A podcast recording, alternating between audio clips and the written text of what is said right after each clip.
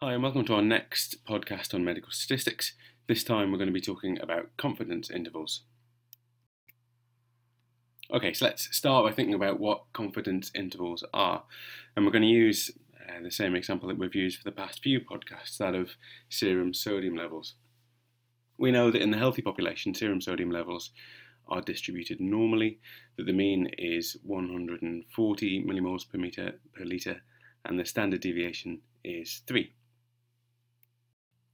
So we know that if we uh, pick a sample of size 9 from uh, the population of healthy individuals, uh, work out their serum sodium levels, and then take the mean of it, uh, if you think back, we know what this distribution looks like. We talked about the, um, the distribution of the sample mean, and we learned that it too was a normal distribution, um, that it has the same mean as the parent population, so the mean would be 140 and we know how to work out the standard deviation, or what we call the standard error in this case. And the standard error in this case would be 1. And that's represented by this blue curve, which is a bit narrower than the curve that we had for, this, for the whole population. So what does that mean? Well, if we continually took samples of size 9 and kept on taking samples of size 9 and working out uh, the mean sodium for these 9 individuals, then we'd get lots of different values each time we did it because these are random samples, uh, but they would cluster around a mean of 140 and they'd have a standard error, standard deviation of 1. So it might look something like this if we continued to, to sample and sample again. So as you can see, uh, these values are all clustering, ar clustering around uh, our mean, which we know is 140.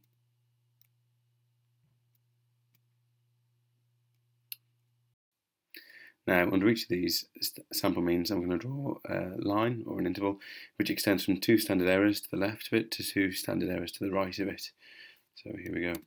There's the first one. So that double-headed arrow, like I say, is just a, a line or a range of numbers, uh, and the, the left of those arrowheads is two standard errors to the left of, of that value, and the right arrowhead is two standard errors to the right of the value.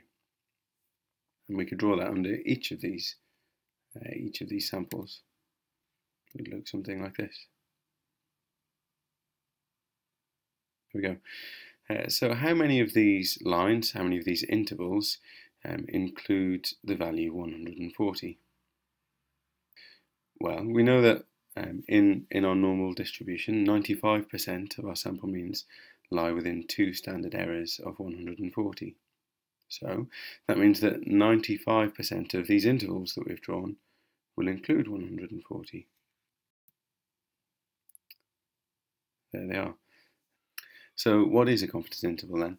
Well, it's a it's an interval which estimates a population parameter, um, and we know that a 95% confidence interval includes the population parameter with a probability of 0.95, um, and equivalently, uh, say a 90% confidence interval would include the population parameter with a probability of 0.9 and generalizing that an x percent confidence interval would include the population parameter with a probability of 0.x. So let's look at an example and we're going to look at the example of Sodibind yet again. So suppose you take uh, 20 individuals at random from those taking Sodibind. You work out the serum sodium levels and then you take the average. And then because you know a bit about the distribution, you're able to work out a confidence interval for this. And so you end up quoting that uh, the mean sodium level was 137 and the confidence interval was 135 to 139. Well, what does that really tell us? Or to flip it around, suppose you're reading a paper and you see this value and its confidence interval quoted. Well, what, what can that tell you? Well, uh, to begin with, it gives you immediately an idea as to what the distribution looks like. You know that it's clustered around 137 and you know that the standard error is 1. We know that there's a 95% probability that the population value lies within this interval. And in this case, the population value is the average serum sodium level in all individuals taking Sodibind. And so we know that there's at least a 95% probability that the population value is less than 139. And so there's, again, at least a 95% probability that the population level is less than 140. Now, suppose we're doing a hypothesis test, and our experimental hypothesis is that um, average serum sodium levels in those taking Sodibind is less than those in the general population. Then I hope you'll be able to convince yourself that the probability of getting a result of 137 under the null hypothesis is less than 0.05. That is to say, the p-value is less than 0.05. So uh, we can learn a lot just from this one value and its confidence interval. So there's an example of some of the uh, richness you can glean from seeing a, a, value and its confidence interval. And I want to focus now um, on an example of how I think we shouldn't really be reading confidence intervals. Surgeons love p-values, and I think one of the reasons that we uh, love them are that they um, make things black and white. If the p-value is less than 0.05, then we have hit hit gold, hit a statistically significant result, whereas if the p-value is greater than 0.05, unfortunately the result that we have uh, found tells us nothing, or at least that's the way we're tempted to think. Um, so uh, I want to look at two examples. Suppose you're reading a paper and you read the statement, we found that treatment X improved survival by three months. 95% confidence interval runs from 0, minus 0.1 to 6.1. Now, you might be tempted to look at that and say, uh, now the confidence interval crosses zero and therefore the result is not statistically significant. Now, it's certainly true to say that the p-value for this would be greater than 0.05. Um, however, if that's all we get from this confidence interval, then we've missed all of that information that we talked about on the last slide. And again, so look at the, the second uh, statement there.